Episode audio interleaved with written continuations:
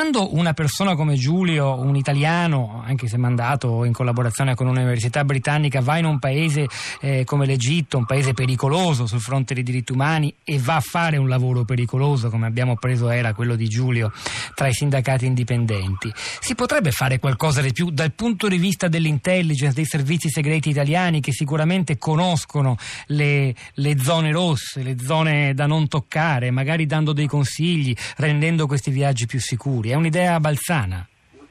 No, l'idea di per sé è lodevole e io come dire, l'appoggio in pieno. Credo che però sarebbe poco utile sotto il profilo operativo perché in genere i ricercatori universitari come Giulio Reggeni sono professionisti di alto livello e sanno benissimo che quando si recano in un paese corrono dei rischi se conducono un certo tipo di ricerche. Chiaramente nessuno poteva immaginare l'orrore immenso che poi si è verificato in Egitto, nemmeno il compianto Giulio Reggeni poteva immaginarlo, però da questo punto di vista i servizi di intelligence possono fare molto poco perché noi ricercatori universitari quando ci mettiamo in testa di condurre un certo tipo di ricerca la conduciamo punto e basta, pur sapendo che andiamo incontro a dei rischi,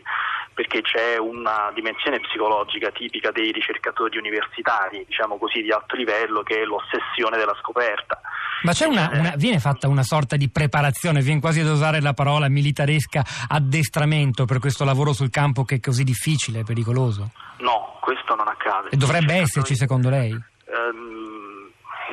è difficile rispondere a questa domanda. Di, di, certo posso assicurarle che i ricercatori universitari non uh, si sottopongono a questo tipo di addestramento. E, um,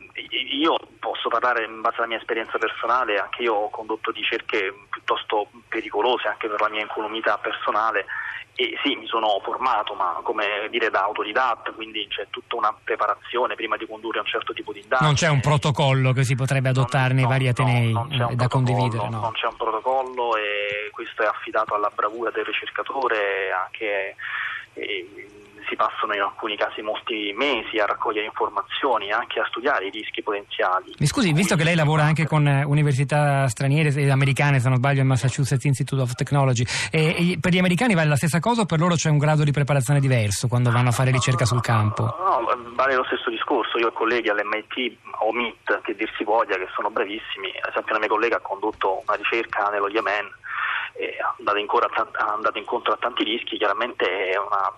persona che conosce molto bene la situazione prende contatti con il corrispettivo americano del Ministero degli Esteri italiani, chiaramente chiede informazioni e cerca di comprendere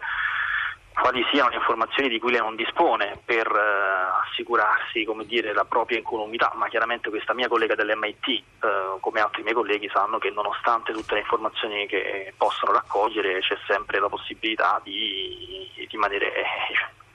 anche uccisi, insomma, eh, il punto fondamentale è questo vale anche con riferimento al Ministero degli Affari Esteri italiani. Noi studiosi che conduciamo un certo tipo di ricerche in genere prendiamo contatti con il Ministero degli Affari Esteri e chiediamo quali siano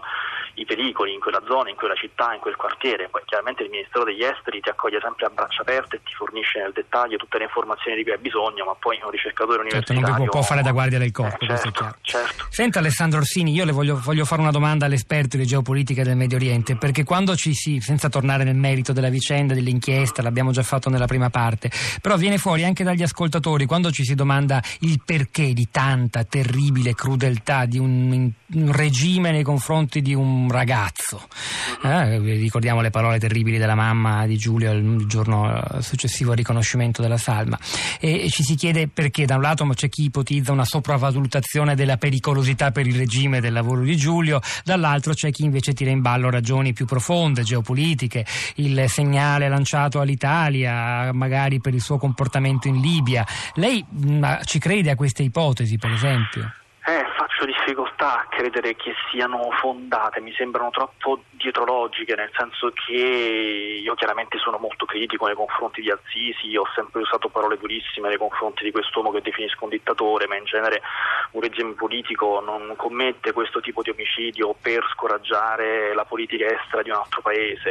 Anche perché in, maniera... in fin dei conti i risultati ce ne sarebbero stati se fosse vera questa ipotesi. Sì, ma tanto il regime politico di Assisi sa benissimo che, eh, che massacrando eh, Giulio Regeni poi dopo il Ministro degli Affari Esteri italiani e, e italiano cambi linea politica nei confronti della Libia. Noi sappiamo che da questo punto di vista c'è una contrapposizione perché l'Egitto e la Francia sembra che abbiano un interesse anche un'intesa ad avere una Libia divisa,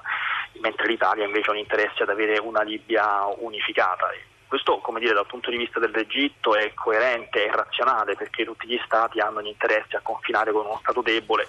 nella speranza di poter mettere poi un Presidente del Consiglio fantoccio che faccia quello che lo Stato più forte vuole, no? perché chiaramente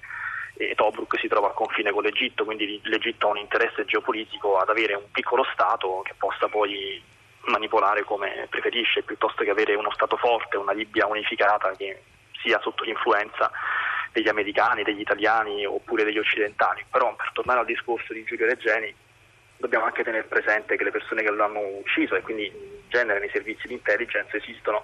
dei veri e propri assassini di professione, quindi noi chiaramente siamo orrorizzati da tutto quello che ne abbiamo visto, ma da studioso posso dirle che è piuttosto frequente, nel senso che nei servizi di intelligence in genere ci sono persone di altissimo profilo, di altissimo livello, ma ci sono anche dire, degli assassini che tecnicamente sanno fare molto bene il loro lavoro e quindi non provano nessun orrore nel massacrare un ragazzo come Giulio Regeni così come hanno fatto. Insomma, la storia dei servizi segreti è piena di questi orrori sono persone che hanno una psicologia diversa rispetto a quella